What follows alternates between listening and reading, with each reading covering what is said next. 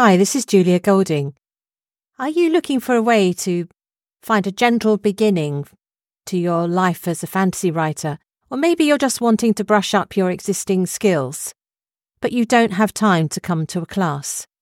Well, we've devised for you the perfect beginner's course. You can find it on our website. The course is full of exciting chapters for you to take at your own pace starting with packing your bag and setting out on an adventure. And over the course of the lessons, you'll learn to find a hero, gather allies, and get under your belt all the basic skills you'll need to write yourself your fantasy story. So why not have a look at this today and see if it suits you? And I look forward to meeting you in our chat room, which comes along with the course.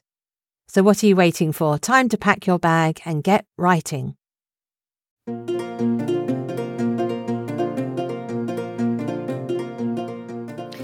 Hello, and welcome to Mythmakers.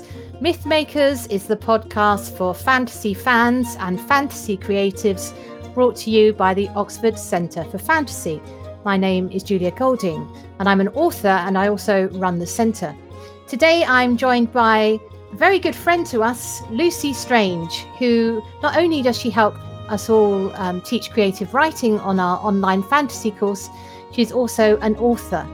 And today we're going to be talking about writing historical fantasies, that blend of the fantasy genre with historical fiction. So, Lucy, why don't you start by telling us a little bit about yourself and your journey to being an author? Hi, hello, Julia. Hello, everyone. Lovely to be here. Um, well, um, uh, I'm not really sure where to start. I start at the beginning. That I've yeah. always always been a just a lover of stories, of all sorts of all sorts of stories. Um, and when uh, when I started thinking about talking to you today and talking about fantasy, and uh, I, I, write particularly uh, children's children's literature um, or fantasy, magical realism, that kind of uh, um, that sort of thing, but aimed at kind of nine, ten, and up, that, that sort of thing. Anyway, I started thinking about children's literature and how a lot of children's literature has fantasy in it that we'd never even think of as describing as, as fantasy. I was thinking of like the Magic Faraway Tree and some of these sort of classic stories I used to read when I was little. Anyway, so um, I always loved stories. Never really thought of being a writer, particularly, mainly because the, all the the writers that I loved uh, as a youngster we were all uh, dead. So I sort of thought, and I appreciate this makes no sense whatsoever, um, that to be a writer you had to kind of be dead and somehow exist only in the past, and, and as a as a career um, option that, I, that didn't really um, appeal. Um, so I just I just I just read I just devoured books for a very very long time. I trained as an actor. I studied in English literature at university, then trained as an actor, worked as an actor for a few years uh, did some singing as well, and then uh, retrained as an, a secondary school English teacher, and then and I did that for 15 years. Um, and so it's with hindsight now, now that I'm now that I'm writing full time um, professionally, I, I look back on on all of those things that I did, and I think actually it was always there. It was always about stories, always about a love of stories. My teaching literature, um, being an actor, um, um being, being a performer for me was was always about the loving the creativity of the rehearsal process and the dynamics between the characters and, and, and the, the nuances in the language and all of that sort of thing. I didn't actually enjoy the performance aspect of, of it as much as I did the, the rehearsing. Um, so then about 2014, I started writing, 2013, 2014, I started writing properly, having not really written much at all, apart from some really bad um, poetry as a teenager, which I think is it's a rite of passage for everyone. Yeah, necessary, necessary thing to do. Yeah, it is. Yeah. Um, so yeah, so I started writing. I started writing. Um, I did a bit of journalism. I I started writing a blog, um, and I, w- I was living abroad at the time. I was living in the Middle East, and I was really really homesick. And I I think I probably, on reflection, started writing as a as a way of um, channeling a lot of these feelings that I was having a missing home, a sense of nostalgia, and a sense of loss for something. Um, and I, the first, I, I started writing what actually ended up being my first, my first book, The Secret of Nightingale Wood. I entered the first few chapters in the competition, and got an agent through that, and then and then got my first publishing deal through that. But fantasy, I suppose, um, is something that that we often think of in terms of perhaps the more escapist uh, end of of literature. Um, and so I think it's I think it's quite interesting that that when I started when I started writing, it was about escape. It was about escaping where I was physically, geographically, and and and, and wanting to be somewhere else. That's a really interesting theme, this idea of escaping, because I think there's also an element of escaping to the past mm. when you go and pick up a, a straight historical book. Um, that you can spend time living back in an era that's already happened. You know mm. the end of the story if you're sticking to real history. So it's perhaps unfair to say that fantasy is the only escapist uh, genre, isn't it? Because I think, yeah. mind you, that you could say that making up a, a story in our contemporary world is equally you're escaping your quotidian, your everyday existence. Yeah, yeah, yeah. No, On the other, yeah. So it's it's it is funny how people say, "Oh, you're you know, escape from escape into fantasy." I think we just escape into fiction we do escape we do absolutely and i think that i think one of the things that's true of fantasy and that's true of his, his historical stories as well is that because we've got a, a, bit of a remove from our from our everyday world it allows us to actually talk about a lot of things that are very very now and very very relevant but yeah. we've, but, but we've got that that sort of you know that that veil of fantasy or we've got that distance because of the history that that allows us to deal with things in a way that's a little perhaps just a bit more gentle or subtle um, rather than kind of hitting it head on with a with a very sort of contemporary story. So tell us a little bit about your latest books what they're about and what subject matters you've covered. Oh, okay. Well it's often only when you talk about your books that you realize what they're about. I don't, I don't know if you have that. Yeah, you have to suddenly sound very um, sort of tidied up about your thoughts don't you? Yeah, yeah. so um, my books are I haven't they're not a series they're all um, they're all separate standalone stories. Um, but they do have a few things in common. Um, uh, so the Secret of Nightingale Wood was my first one that's set in 1919 um, just after the First World War it's very much a sort of historical story but it's got a lot of fairy tale um, in it um, Our Castle by the Sea is my second book. That's my probably the most historical. It's set in the beginning of the Second World War, um, and in this one, that there is um, a magical element of um, a, an ancient myth um, about these standing stones on the cliff top here um, that our heroine but believes in this myth. She believes it's, it's completely true. Um, so all my stories set in the past, all of them have got that bit of magic, that bit of fantasy kind of bubbling away beneath the surface. Um, the Ghost of Gosswater is my third book. It's a sort of gothic mystery story uh, set in the Lake District at the turn of the century, the year um, 1899 in, into 1900. Um, and this one is probably my most sort of um, classically influenced ones. There's a lot of Wuthering Heights and, um, and, and Jane Eyre and that sort of thing in there. Um, so my two most recent ones, these have come out within a within a few months of each other. So it's all been all been crazy, good crazy, but crazy here. Um, so, Sisters of the Lost Marsh, this came out in November.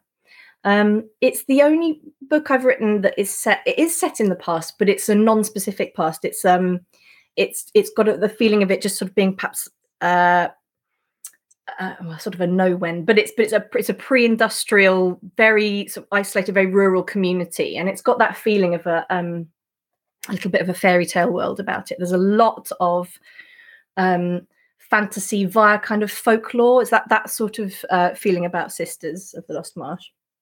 Ancient curses and superstitions, that sort of thing. Um, I might read you a little bit of this uh, actually in a bit. And then my most recent book, The Mermaid in the Mill Pond, is probably my most um, straightforward combination of historical and fantasy.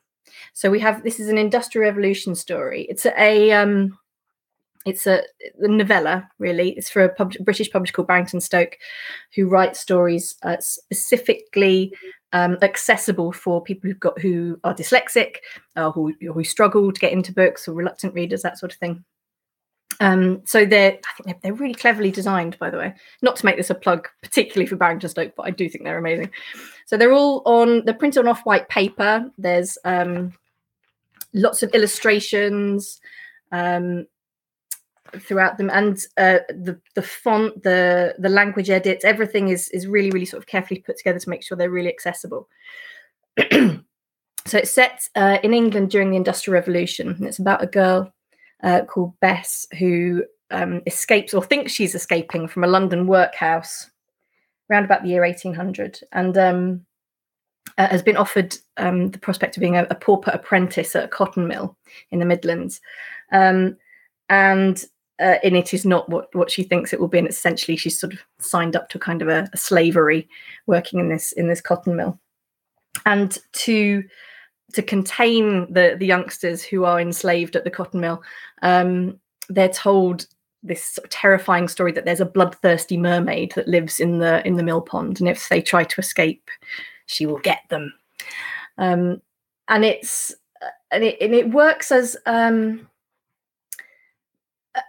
as, as I suppose as, as, a metaphor because it's about it's very much about freedom, um, and so I don't want to give too much away, but um, but we have we have Bess trapped trapped um, enslaved in the mill, and then we have this uh, this mermaid character.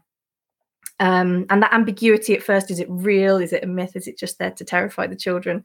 Um, but the sense of a, a beautiful, powerful, fierce creature being being being trapped, and she and the, the idea of a mermaid trapped in a mill pond, this small um, bit of water contained by the weir that she that she can't get out of.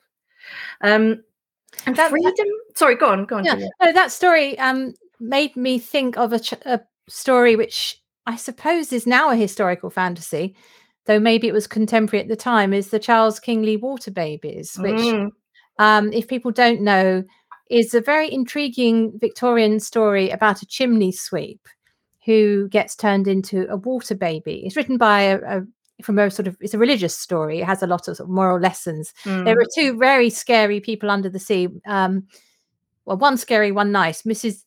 Do as you would be done by, and Mrs. Done by as you did. uh, the, the, second one obviously punishes you, and the first one is all cuddly. Um, I remember vividly reading a version of this with, I think it was Lucy Mabel Attwell illustrations. So illustrations are really part of that reading experience. Were you aware of the antecedents to your story when you wrote it, or is that something you've found out since? No, I think I think having been a you know a bookworm and an, and an English teacher, I think all of this stuff is, and it's not always conscious. You're right; it's not always consciously there, but it's all it's all in there isn't it and it all it all kind of comes through a lot of my books have got um quite um obvious um uh, sort of intertextuality and you know and the, and the placings of of, the, of those well loved stories are, are, are very clearly there. So in Nightingale Wood, for example, the main character is a bookworm, and she talks about a lot of her her favorite books and books she's reading. She's reading Little Women and, and that sort of thing. And a lot of the books and the fairy tales that are part of the story are very are are flagged up within the story itself but it's not always obvious it's not always obvious to us as we're writing is it that the influences yeah. that we have so i didn't think particularly of the water babies when i was when i was uh, writing this one i did think of the there's a grim a grim one of the lesser known Grimm brothers fairy tales the nixie in the mill pond um and so I, that's something that I was aware of. It's a very different sort of story, but it's the, yeah. the, the, concept of this supernatural creature in a very, um, I suppose, an industrial or a very um, everyday sort of a place. Um, and also that po- there's a very odd little poem. Um, this is particularly this influenced um, uh, Sisters of the Lost Marsh. Actually, do you know? Um, overheard on a salt marsh that poem by harold Monro with the they have a little goblin I, and i only know it because you told us already on our writing course about this poem so uh, it's you introduced so me weird. to it it's so weird.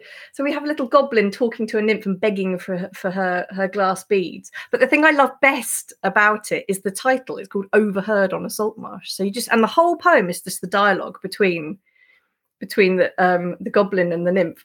But it's overheard. So then it, it it implies obviously that the poet or the writer or uh, someone was there and they heard this and it just yeah. and then immediately it creates a whole a whole story a whole possible story surrounding that but anyway it's an example of how sometimes we're aware of our influences and they and they shape us and they shape our work but sometimes they just things just sort of seep through don't they and we, yeah. we barely know it so, you can have something like a mermaid in a mill pond or a water baby and it each age the, the metaphoric symbolic use of it is very different so you were talking mm. about freedom and the sort of yeah, um, captivity and, and and cruelty. I suppose, in a sense, an anti-industrial revolution conditions of work story. Yeah, yeah. yeah. The um, Water Babies did have an anti-chimney sweep, uh, mm-hmm. performing the and child labour. Yeah, but it also had a very strong sort of baptismal, almost death uh, metaphor running through it. Which yeah, you know, there's a lot of other quite quite unpleasant stuff in it as well. I yeah. think I didn't notice that as a child. I just kind of read it, you know. but now I look at it and think, oh dear, this is all a bit.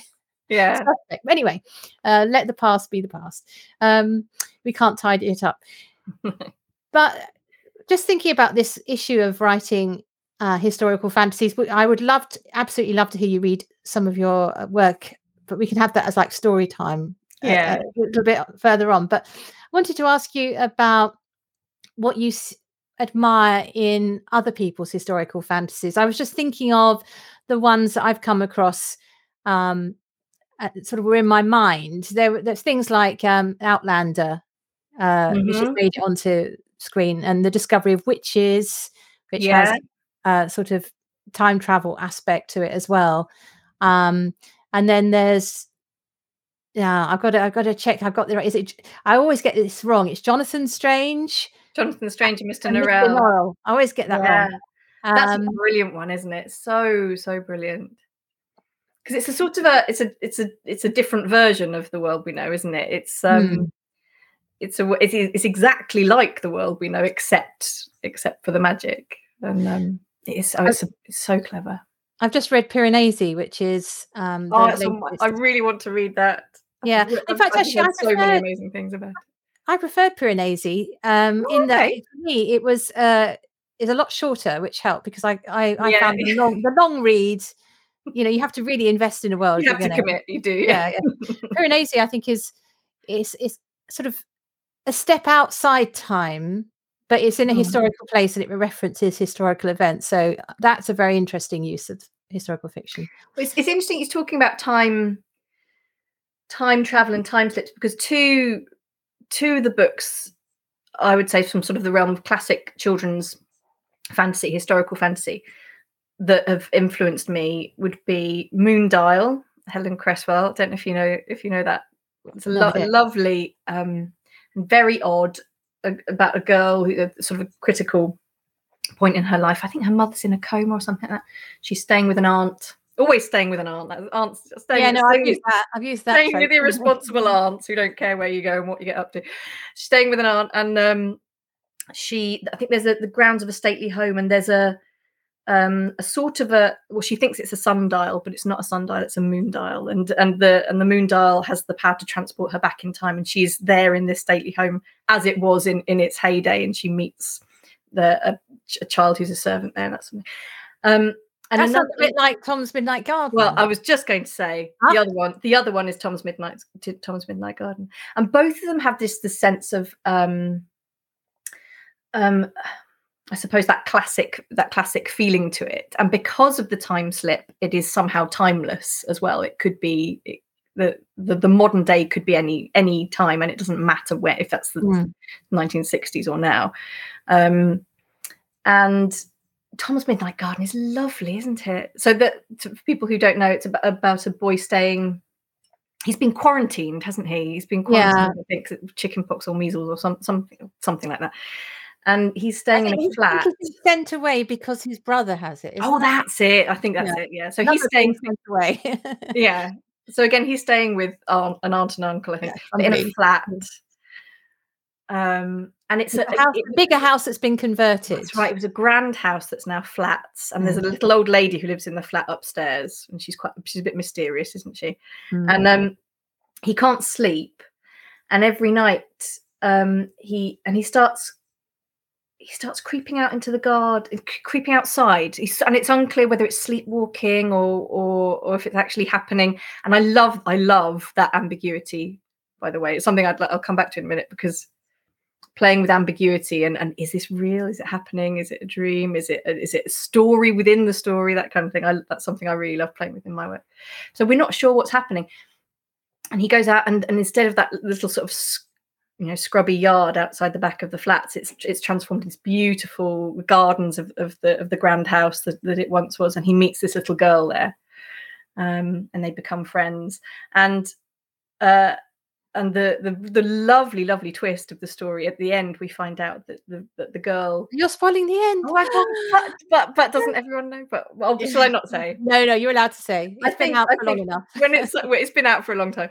So the the the little girl that he meets and becomes friends with is actually the the past self of the old lady who lives in the flat upstairs and it's all about her childhood and and, and growing up in the house. And and the the and of course the lovely ambiguity is then well who's who's the ghost here? Is it him? Is he the ghost in yeah, her past right. or is she the ghost in his present? And it's and it's really yeah it's it's really magical um, and a brilliant, brilliant concept, isn't it? It's Philippa Pearce. Philippa Pearce, yeah, and um, the Moondial is Helen Cresswell, yeah. The the detail in that, which I love in Tom's Midnight Garden, is the the clock strikes thirteen. Yeah, yeah. Which is just a very simple idea, but that's yeah. what I remember. The clock strikes thirteen, and then the world sort of melts and becomes this other. That's it. Yeah, that's it. Very powerful.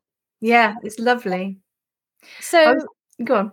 I was going to ask you. You mentioned earlier that doing historical, doing fantasy, but doing historical fantasies allows us to deal with subjects in a sort of sideways look at them. Mm. What subjects are we've mentioned the Industrial Revolution, but uh, in the Sisters of the Lost Marsh, for example, what subjects are you dealing with there?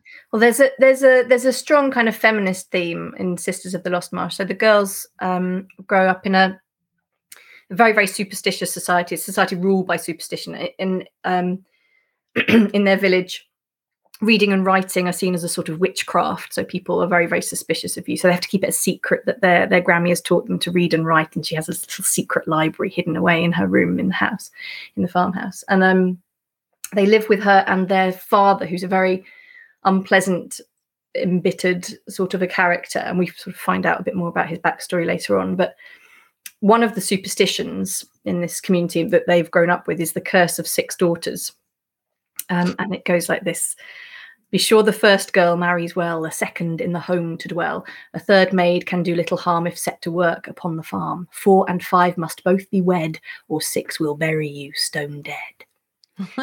so so Willa and her and her five sisters have grown up. Sorry. Sorry, I shouldn't laugh. It sounds very grim. it's, it is grim, it's but a nice poem. Those, those adolescent poems are worth it. Oh, there you go. Thanks. all that all that morbid love poetry. Um, so yeah, so they've grown up under the shadow of this curse, and they're fa- with the father who fears and despises his own his own daughters because because of this curse, which he absolutely believes in. And it's about this idea of um, within within this bubble of a of a, a, a sort of a, a, fantasy version of, of our world. Um, uh, it's about identity and cho- and for young people being able to choose who they are and and what, who they want to be and what they do with themselves, what they do with their lives. Um, there's uh, and and you know and, and obviously not just uh, not just girls here, but there is a feminist theme in there as well. The idea of um, girls being property of the father and to be married off, um, and a, a lot of uh, um, I suppose, yeah, but the, Willa describes it as her choices have already, she feels like her choices have already been chosen. And, you know, and uh, I think it, it depends on what, where, where we're talking about in the world today. Um, in, within some parts of the world, within some cultures, these, these things are still horribly relevant.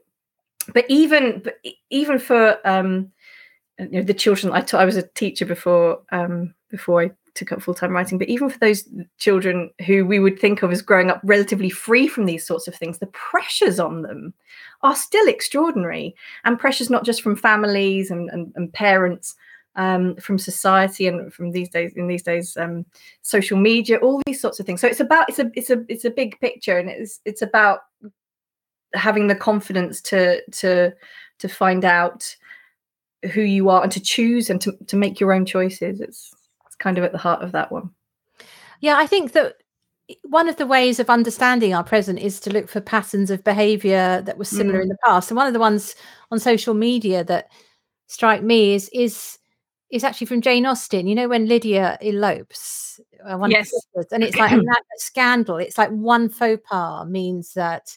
Yes, that's it. She's out. The family is disgraced, and it reminds me of those things on social media where you do one posting that's a bit cruel, or something comes up in the past, mm. or you did one unwise gesture, yeah. whatever it is, and that's that's it. You can't. That idea of being cancelled, yeah, yeah. So we need to find an intelligent way of dealing with the fact that we are flawed human beings. We make mistakes and unwise choices. The, mm. the hushing up for Lydia is is not yeah. very satisfactory because she ends up having to marry a well she you know you, you don't think she's going to have a very happy marriage no. um but it, it, seems very similar to the, what happens when someone's reputation has really been gone through the ringer and yeah, yeah, yeah. No, they they definitely they definitely are. They're completely parallel. different examples coming from different set of social understandings, and you know, yeah, but they have a very similar effect, and that's what I think history helps us see.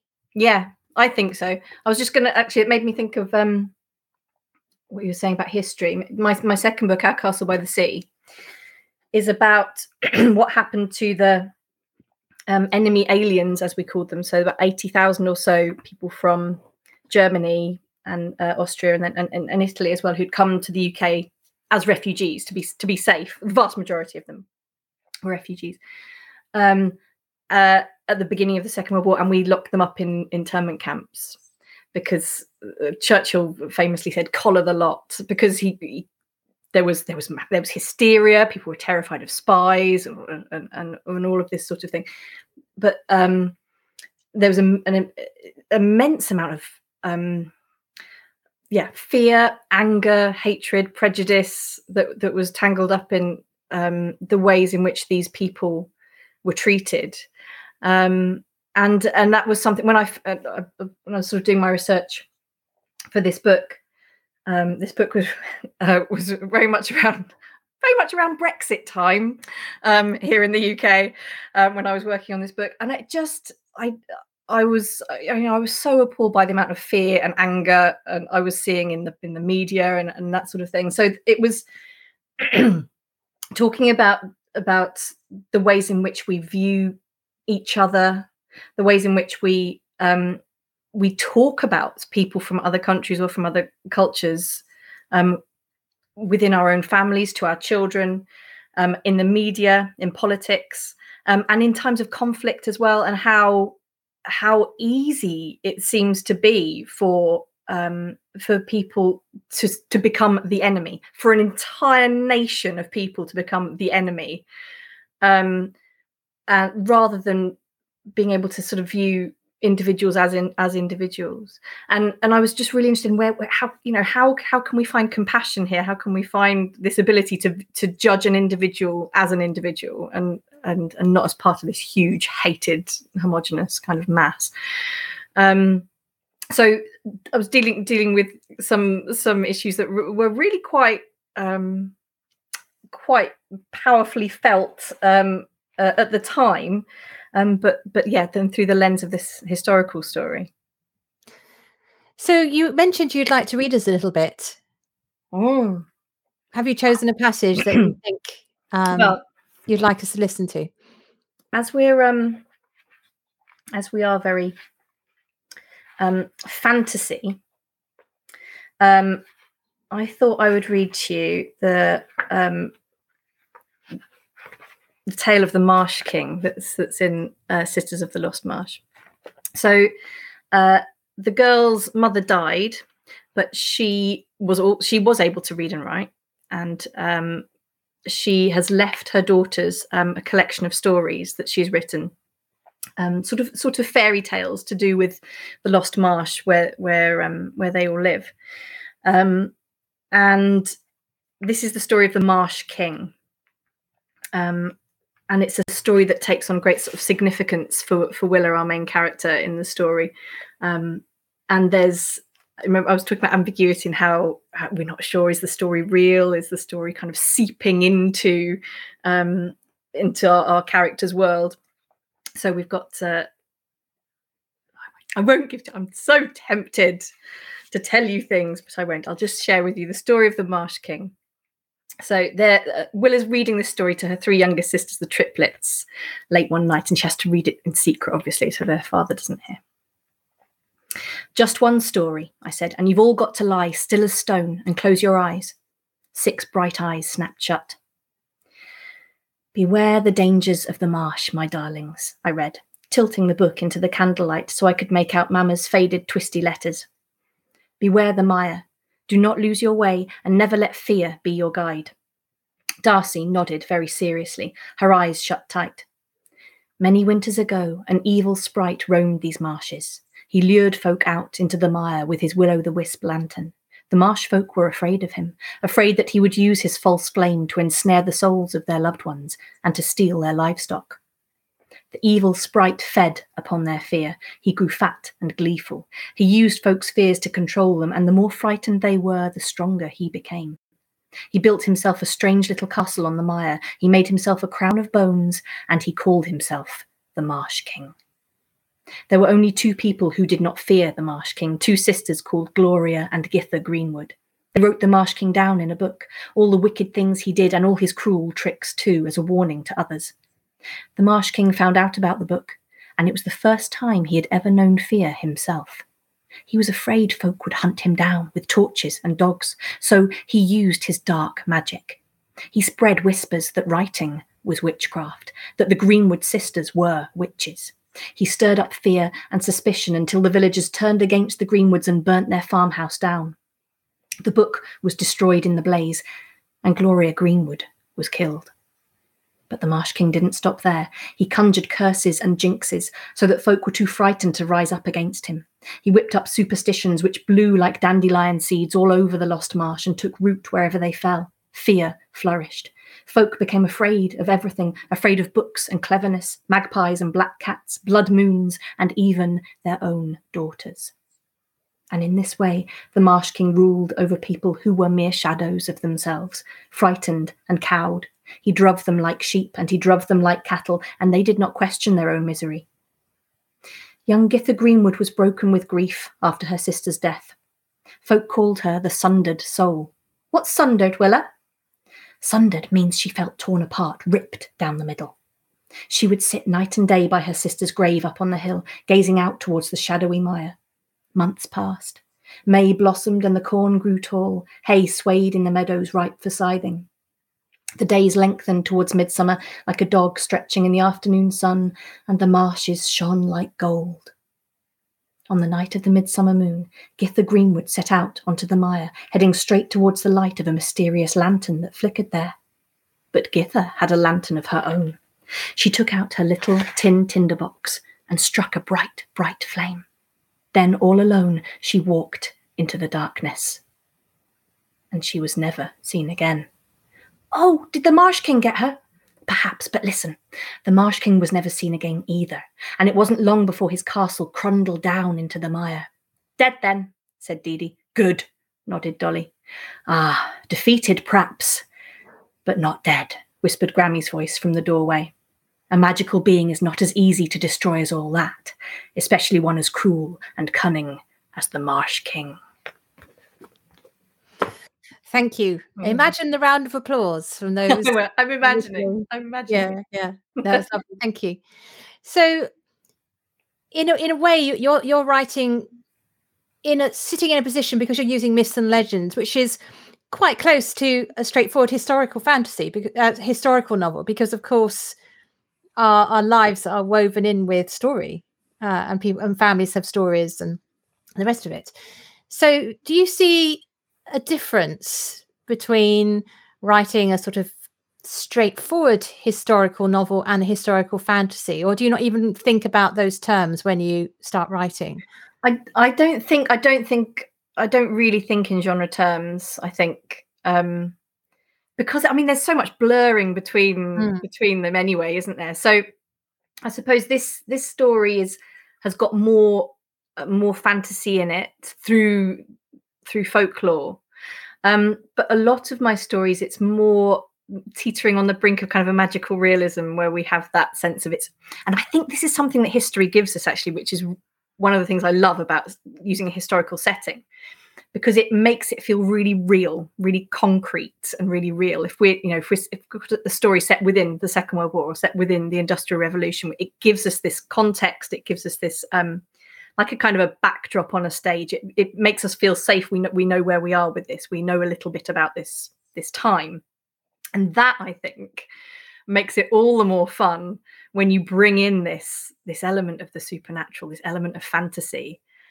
Um and i think it just cre- it just creates that that eeriness and that and that that moment in which we, we get that um that sort of shimmering between between reality and fantasy. Um and i think it makes it all the more powerful actually someone another writer i wanted to mention particularly um is frances Hardinge. Oh, of course, yeah, the lie tree, the yeah. lie tree, yeah. and uh, cuckoo song, and these stories which have use very, very real feeling historical settings, and, and then she takes it, I would say, uh, uh, further into into the fantasy world um, than I do. Um, but I never forget reading. I think Cuckoo Song was the first one of hers that I read, and um, I didn't really know what to to expect. And I was just reading it, and I had that that brilliant moment when I realized it was like a genre shift. And it was just like someone kind of whipping the whipping the rug out from beneath your feet and you just everything. And I think I you know you know when you get those moments in books where you yeah. actually exclaim out loud I was just wow! What? Is and it, and it was amazing and I think she does that absolutely absolutely brilliantly um I think the the, um, John, the Jonathan Strange and Mr. Norrell was like mm. that it was another book which had a sort of you may be able to find other books beforehand, but suddenly there was other books like it that came on afterwards. It, yeah.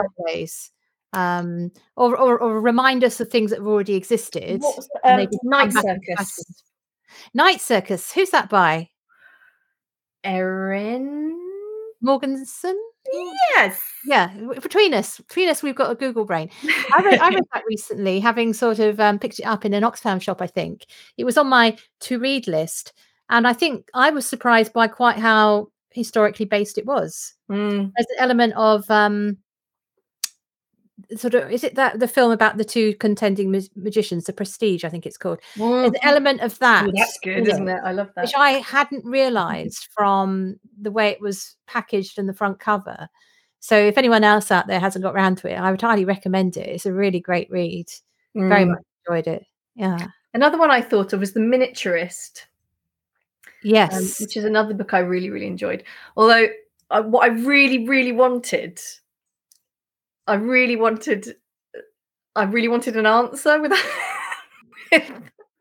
with, with one of those books where the where the supernatural element of it is just left and you're do you know I, I uh, my uh, it's a bit naughty really but my definition between a literary novel and everything else is literary novels don't give you answers. No i suppose well they like having these open-ended slightly opaque yeah no, I, i'm fine fine. Yeah, I, I, kind of, I quite like to know the answer too. yeah.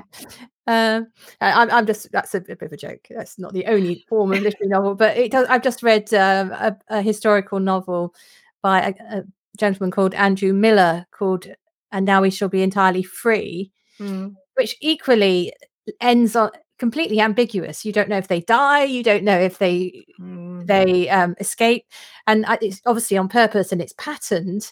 But yes. part of me was thinking, hmm, I want to know, you know, yeah. and I'm a, you suppose you have to make up your own ending. Yeah. But I think, I do think there's a point at which I just go, no, that is just cowardly. Come on. Come on. You need too far. You've gone too far. Actually, yeah.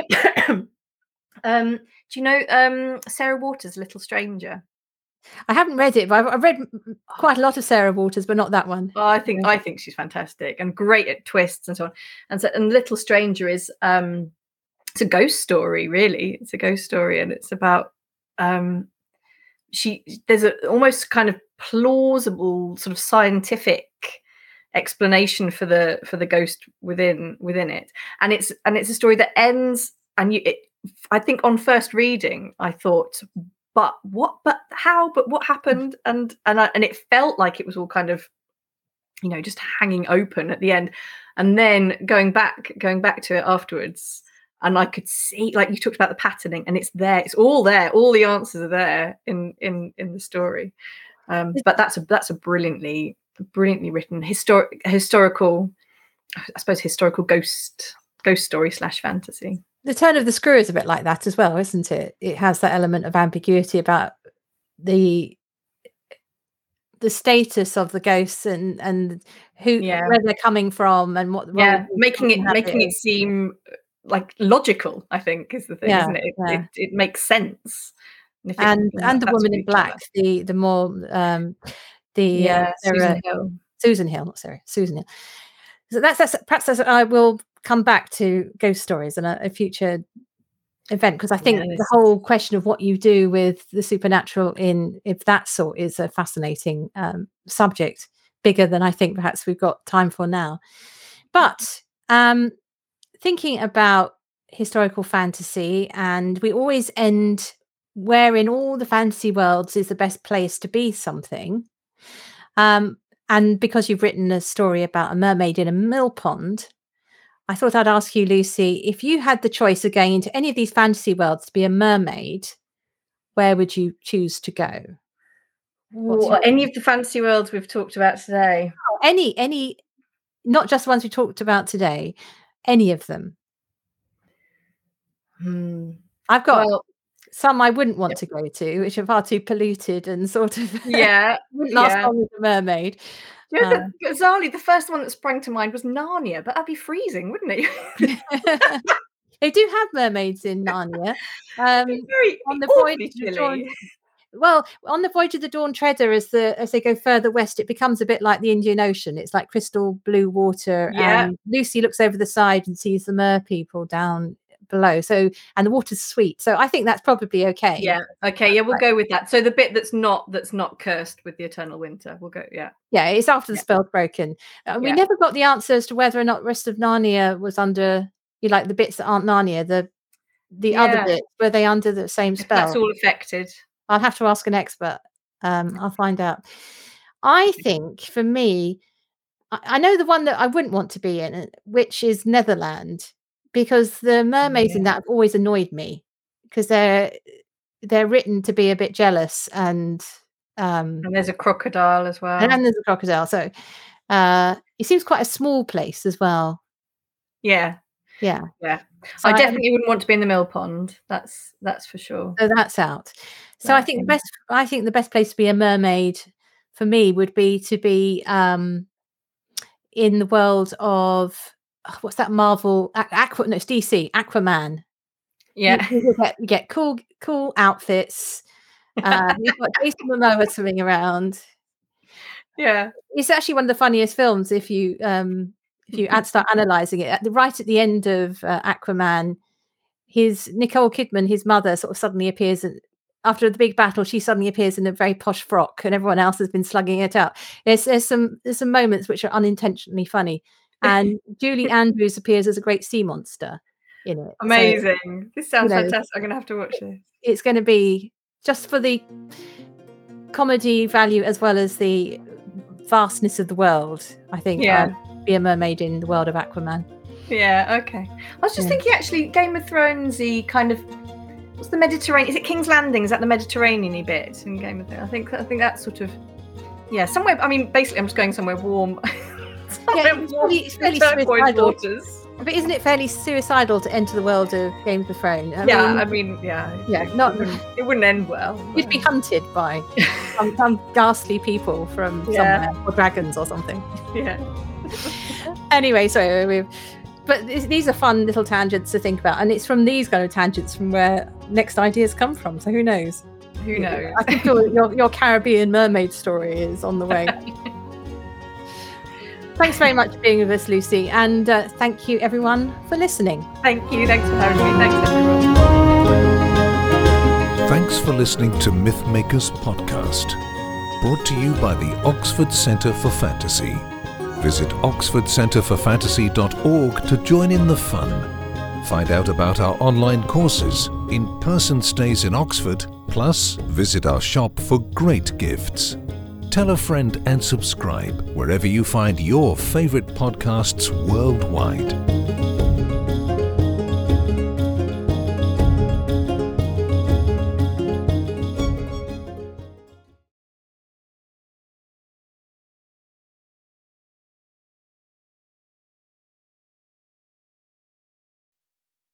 Hi, this is Julia Golding.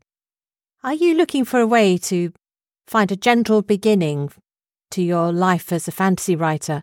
Or maybe you're just wanting to brush up your existing skills, but you don't have time to come to a class. Well, we've devised for you the perfect beginner's course. You can find it on our website. The course is full of exciting chapters for you to take at your own pace starting with packing your bag and setting out on an adventure.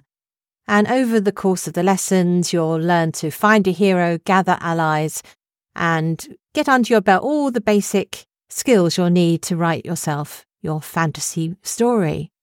So why not have a look at this today and see if it suits you? And I look forward to meeting you in our chat room, which comes along with the course. So what are you waiting for? Time to pack your bag and get writing.